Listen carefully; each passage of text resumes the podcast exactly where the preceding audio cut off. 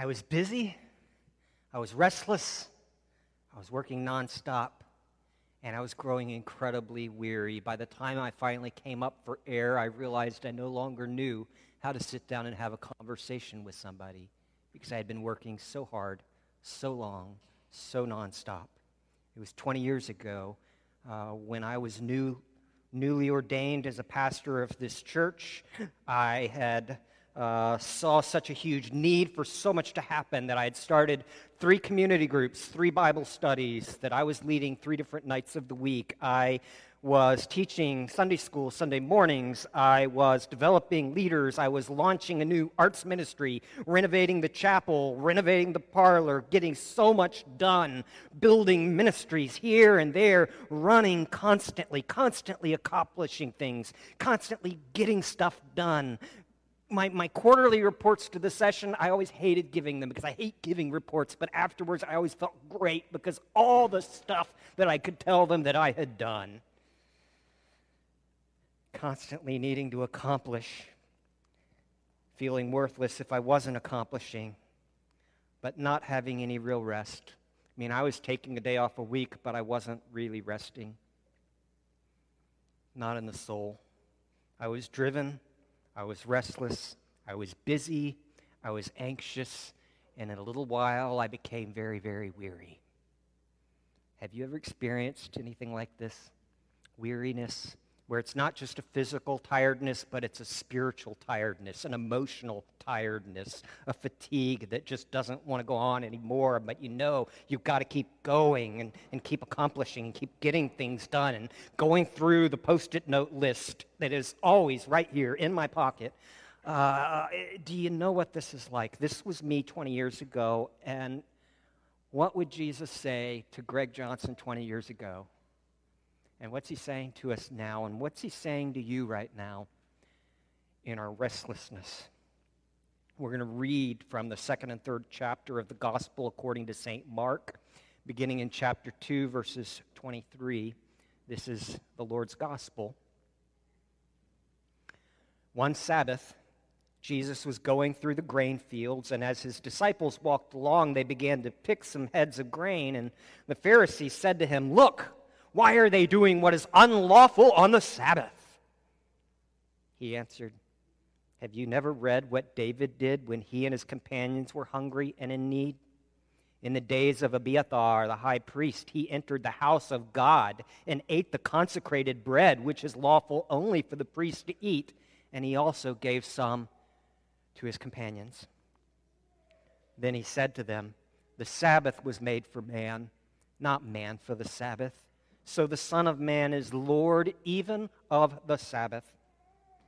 Another time, he, that is Jesus, went into the synagogue, and a man with a shriveled hand was there. And some of them were looking for a reason to accuse Jesus, so they watched him closely to see if he could heal, if he would heal him on the Sabbath. And Jesus said to the man with the shriveled hand, Stand up in front of everyone. And Jesus asked them, which is lawful on the Sabbath? To do good or to do evil? To save life or to kill? But they remained silent. He looked around at them in anger and deeply distressed at their stubborn hearts, said to the man, Stretch out your hand. He stretched it out, and his hand was completely restored. Then the Pharisees went out and began to plot with the Herodians how they might kill Jesus. What do we see here? Well, first we see Jesus emphasizing the beauty of the Sabbath. The Sabbath was literally, in, in Hebrew, it was the Shabbat, it was Saturday. Um, but there was this principle from creation of one day being set aside for rest. And Jesus is emphasizing the goodness of that for us. It's his point in answering these religious leaders' criticism was that God's intention in giving us a day off each week where we're deliberately unproductive and get nothing at all done, that that, that was something to bless us, uh, not some religious rule that we're supposed to go hungry in order to fulfill. Jesus said, Haven't you read what David did? David, when his men were hungry, he went into the temple of God and took the consecrated bread from the altar and ate it because human life is valuable. And ceremonial rules, as valuable as they are, are not as valuable as people. And Jesus said the Sabbath was made for us, not us for the Sabbath. It's not some religious rule that we're supposed to do in order to build some righteousness for ourselves so we can feel good about ourselves and that we dare not violate under any circumstances. Uh, it's something that's there for our benefit. This design of a weekly Sabbath fitting that pattern that God Himself, that God-like pattern of creating in six days, and each day, at the end of the day, setting aside His work and say, It's done. And then there was evening, and there was morning, a first day. And then there was evening, a morning, a second day. This pattern of, of every single day getting to a point in your day where you set your work down and you say, It's all done. Now I'm just going to be and then getting up the next day and doing what has to be done and setting it aside. If you can't do that, you're going to die. It will destroy you. If you can't put the phone down, if you can't check email, if you, if you can't refuse to check email one more time, you know, it's that divine pattern, not just the one day and seven, but the working and then setting it aside. And there was evening and morning, a third day, a fourth day, a fifth day, a sixth day, and then a seventh day where you deliberately get absolutely nothing of any significance done. You accomplish zilch. You just are. You're not trying to check things off a list. You know, it, it, he's saying this is something that, that was made for us. It was made for us so that we can thrive. And it's a limitation that lines up with our humanness. Um, you know, the, the Sabbath was made for, for us. It's a limitation that lines up with what it means to be a human being, where if we work all the time, we drive ourselves off a cliff. Like a fish has a limitation. And if I were a fish, I'd be very frustrated with the limitation because I like dry ground, and a fish has to stay in water all the time in order to live. And if a fish wants to break free of that limitation and be liberated, the fish is going to die very, very quickly because it's a limitation that lines up with God's design for fish, that they thrive in water and rest week daily rest and weekly rest is something that lines up with our human nature. It's not a question of, of whether we have limitations. We all have limitations by nature. The question is which limitations actually benefit us? Which limitations actually help us thrive? When you can set aside the schoolwork and say you know that's just going to have to get done another time. Because right now god's priority is that i be alive and that i thrive and that I rest. Whatever it is that enables you to feel free and unencumbered and rested, whatever it is, you must do that. It is a biblical priority. The Sabbath was made for us, a limitation that lines up with our human nature. And the Sabbath has the potential to keep in check our human drive to accomplish. Uh, if we can stop being productive for one day, intentionally get absolutely nothing done, and do that on purpose, that can help break in us a inborn impulse that tells us we have to perform, we have to keep working, keep accomplishing. You know, there's an emotional health that you can gain if you can learn to be unproductive and not care. In fact, know that you are doing exactly what God wants by being unproductive. It can give you a freedom to focus on the things that really, if you step back, probably matter more to you than getting one more thing off your list checked off. Um, the fact that Jesus even had to ask this question of the Pharisees of whether it's lawful on the Sabbath to do good or to save life, and the fact that they remained silent, they couldn't answer it because their legalism had put them in a position where they thought it was a sin to do good because you're doing things. You know, they miss the fact that this is a gift and that it can liberate the stressed out soul. I remember when I was in high school, um, I didn't yet know Jesus, um, and I was a straight A student. I mean, I wasn't just a straight A student. I, I had way over a 4.0. When I graduated, I graduated number four in my class of 600, and I can tell you exactly why the other three above me shouldn't have been there because they took easier classes.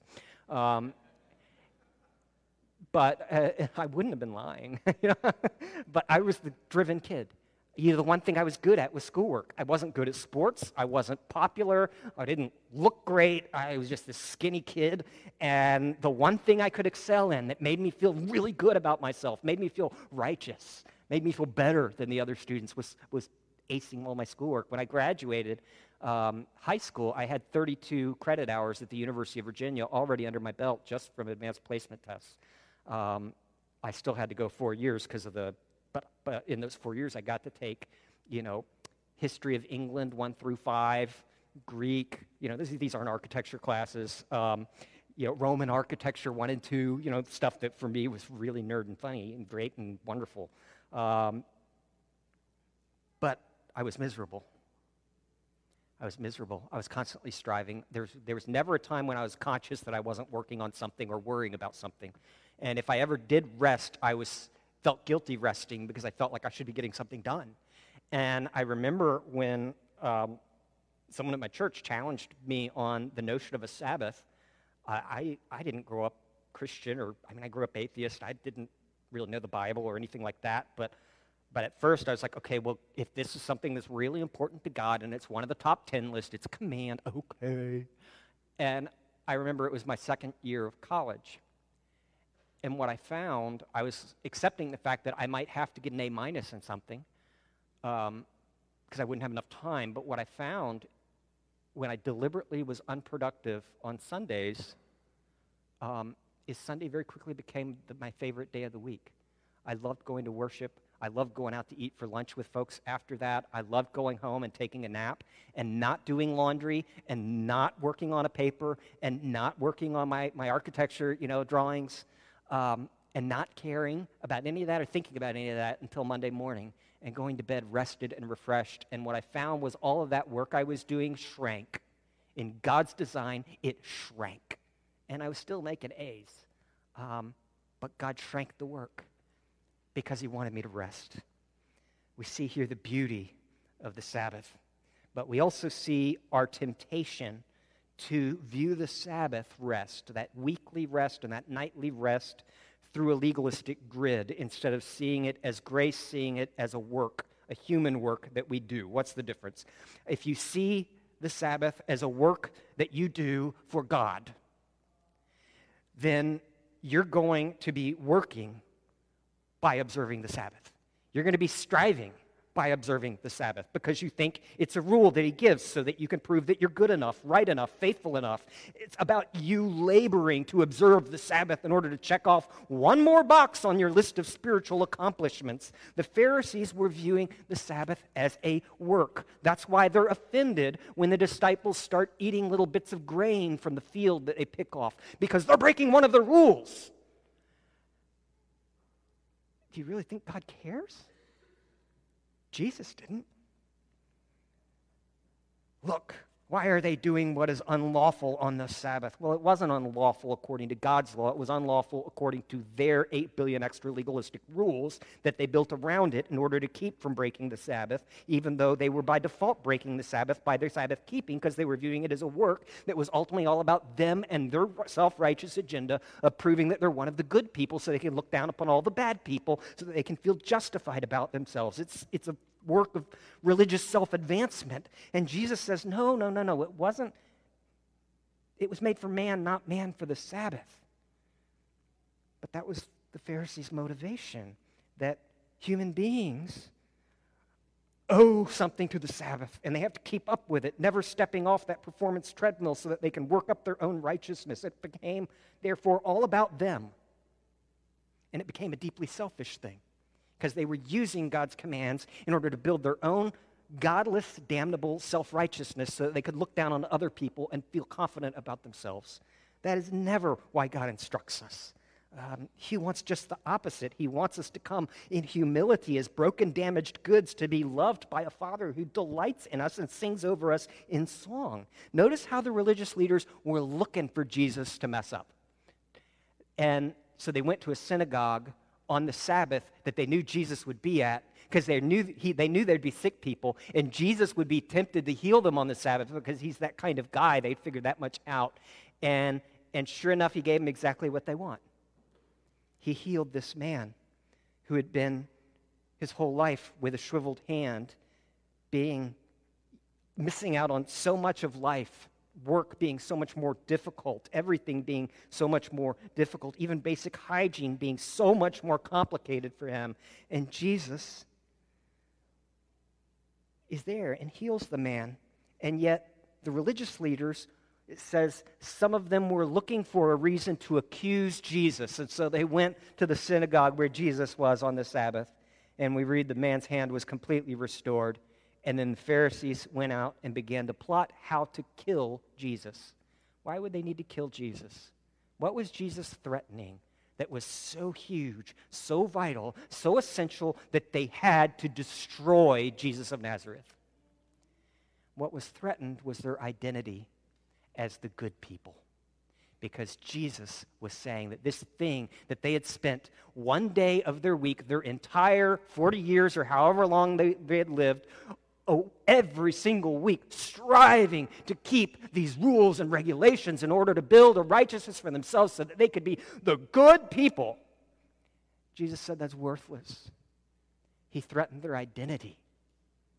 And so they sought to destroy him. We can be tempted to see the Sabbath as work rather than as grace. There's a reason we face this temptation. The fall has made us restless. How does this work? Scripture tells us that we were originally created by God to live with him in a beautiful place where there was no shame because there was nothing wrong with human beings, nothing for which to be ashamed. We were flawless, perfect in knowledge and righteousness and holiness, walking with God, completely naked, feeling no shame. Everything was great. And then our first parents turned against God. But in the garden, they had been created to find their approval from outside of themselves in a God who clothes them with his eyes, who delights in them in song, who is always approving, always accepting, always praising, always blessing. And when we declared our independence from the divine, that relationship was severed. And we all start out outside the garden now. None of us starts back inside the garden. The world is fallen. Good, but fallen. And as a result, here we are as beings who are still created to find our sense of approval from outside ourselves in what other people think um, or how we're seen by other people or how they view us or how they talk about us or how we feel we present to them. We're still looking for approval, only we're looking for it very often from other people or sometimes even inwardly from ourselves. That's why we have this inbuilt need to feel like we have to accomplish something because we need to gain that approval through what we do. It can be through our relationships, it can be through our clothing, it can be through our physical body, it can be through our career and all the stuff we get done. It can be because we're such a faithful churchgoer and, you know, tithe to the micro penny. Uh, you know, there are all sorts of things we could do to try to gain approval, to try to justify ourselves, to justify our existence. Um, and it's why Jesus speaks to us about this inbuilt need to accomplish. In Matthew 11, he calls it being heavy burdened and therefore weary. For the Pharisees, it was their obedience to all of the religious rules and accomplishment of their strict adherence to this religious plan that gained them this sense of approval, of accomplishment that was therefore threatened. It drove them. And they had to destroy the one who threatened it. But we can substitute anything for God's approval. It can be having the right theology or having the funniest TikTok or being seen as knowledgeable or dependable or competent, a star athlete, a perfect parent, having the perfect yard, uh, you know, having the perfect car, going on the perfect vacation, having the perfect friends and the approval of all the right people. There are all sorts of things we can use to try to justify ourselves, but they leave us weary we think if I could do something great, if I could make a lot of money, if I could be applauded for my achievements, if I could obtain a certain title or position, serve in a field that's prestigious, or maybe I'll do something good that helps other people so that they'll know I'm not a nobody, then I'll be somebody. It's, it's driven by this need to validate ourselves because we were made to find our sense of approval outside ourselves. And so we strive and we strive and we work and we push and we go further and we go the next mile you may feel like this every time you post something on social media, Facebook or Instagram, and then you're tempted to go back and look to see how many people threw you a like. It's that drive. in Arthur Miller's After the Fall, Quentin says, You know, more and more I think that for many years I looked at life like a case at law, a series of proofs. When you're young, you prove how brave you are or smart. For a lot of us, it's one or the other. Uh, then, what a good lover. And then, what a good father. And finally, how wise or powerful or what the hell ever. But underlying it all, I see now there was a presumption that I was moving on an upward path towards some elevation where, God knows what, I would be justified or even condemned, a verdict anyway. I think now that my disaster really began when I looked up one day and the bench was empty, no judge in sight, and all that remained was this endless argument with oneself, this pointless litigation of my existence. You see it in the oft quoted line from Chariots of Fire, where you've got Harold Abrahams, who's not a follower of Jesus, who, who looks at running and he dreads the thought of losing, but he also dreads the thought of winning. He says, I have 10 seconds in which to prove the reason for my existence. And even then, I'm not sure I will. He ended up as a runner in the 1924 Olympics winning the gold. But even that gold medal brought only fleeting satisfaction. In contrast this with this is a true story Eric Liddell, uh, who um, was a believer. He says, um, at one point, he says, I believe God made me for a purpose, and that purpose is to be a missionary in China. But he also made me fast, and when I run, I feel his pleasure you know, both doing the exact same thing. One of them absolutely miserable because he's using it to try to justify his existence, and the other, knowing his existence has been justified by Jesus by grace alone, feels the pleasure of God as he does the exact same thing. We're always trying to prove ourselves, to validate ourselves, to accomplish enough to justify our existence. And I want to caution all of you who are followers of Jesus about the danger that is deeply ingrained in Christian culture in the United States of using God as a means to an end of accomplishing that thing that you think will justify your existence.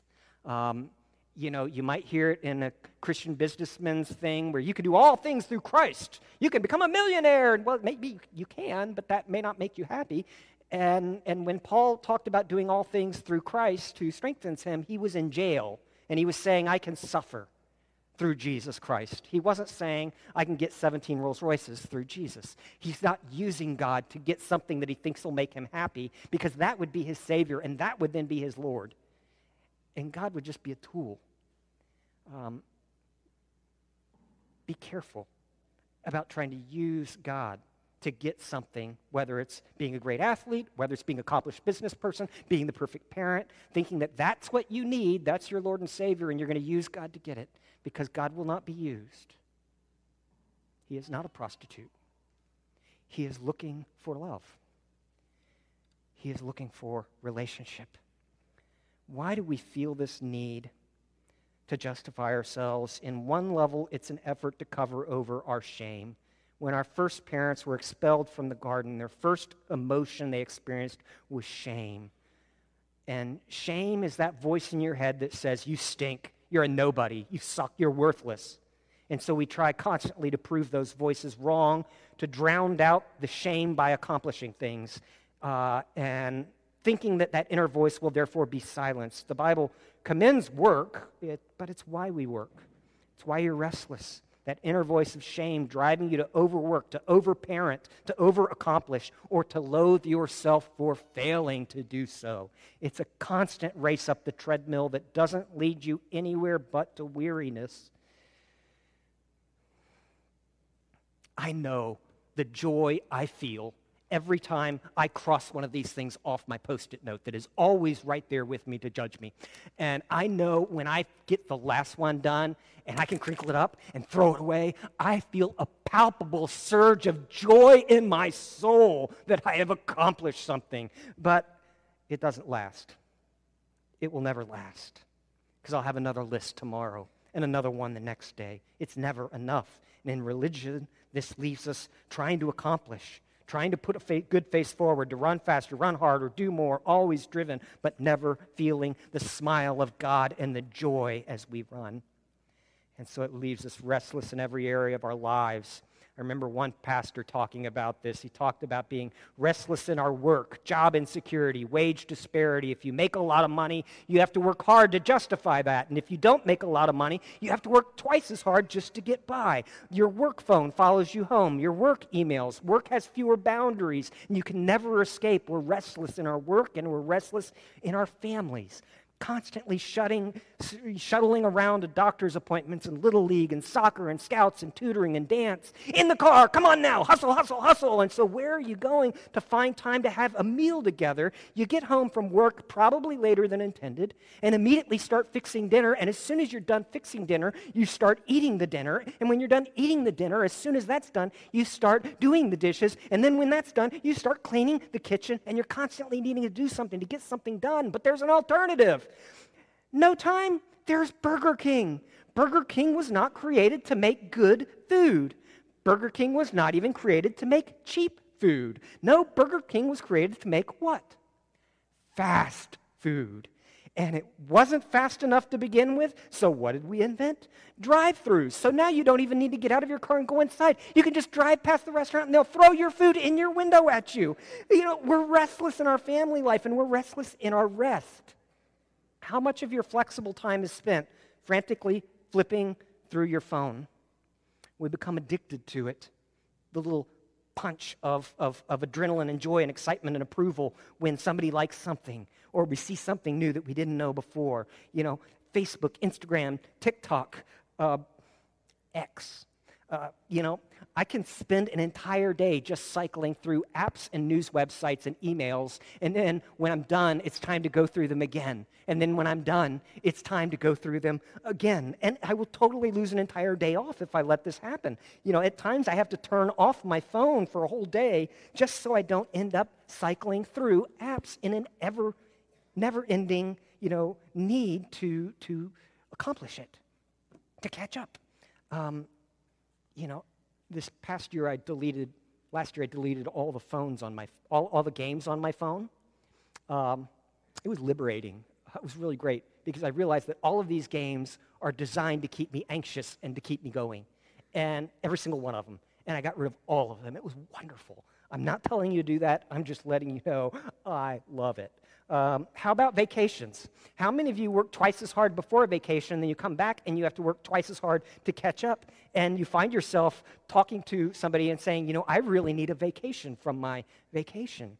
Um, you fill your vacation up with so many things, not wanting to miss out on any of the sights, and, and you're exhausted afterwards. And there's something inside of us that no amount of vacation can quell.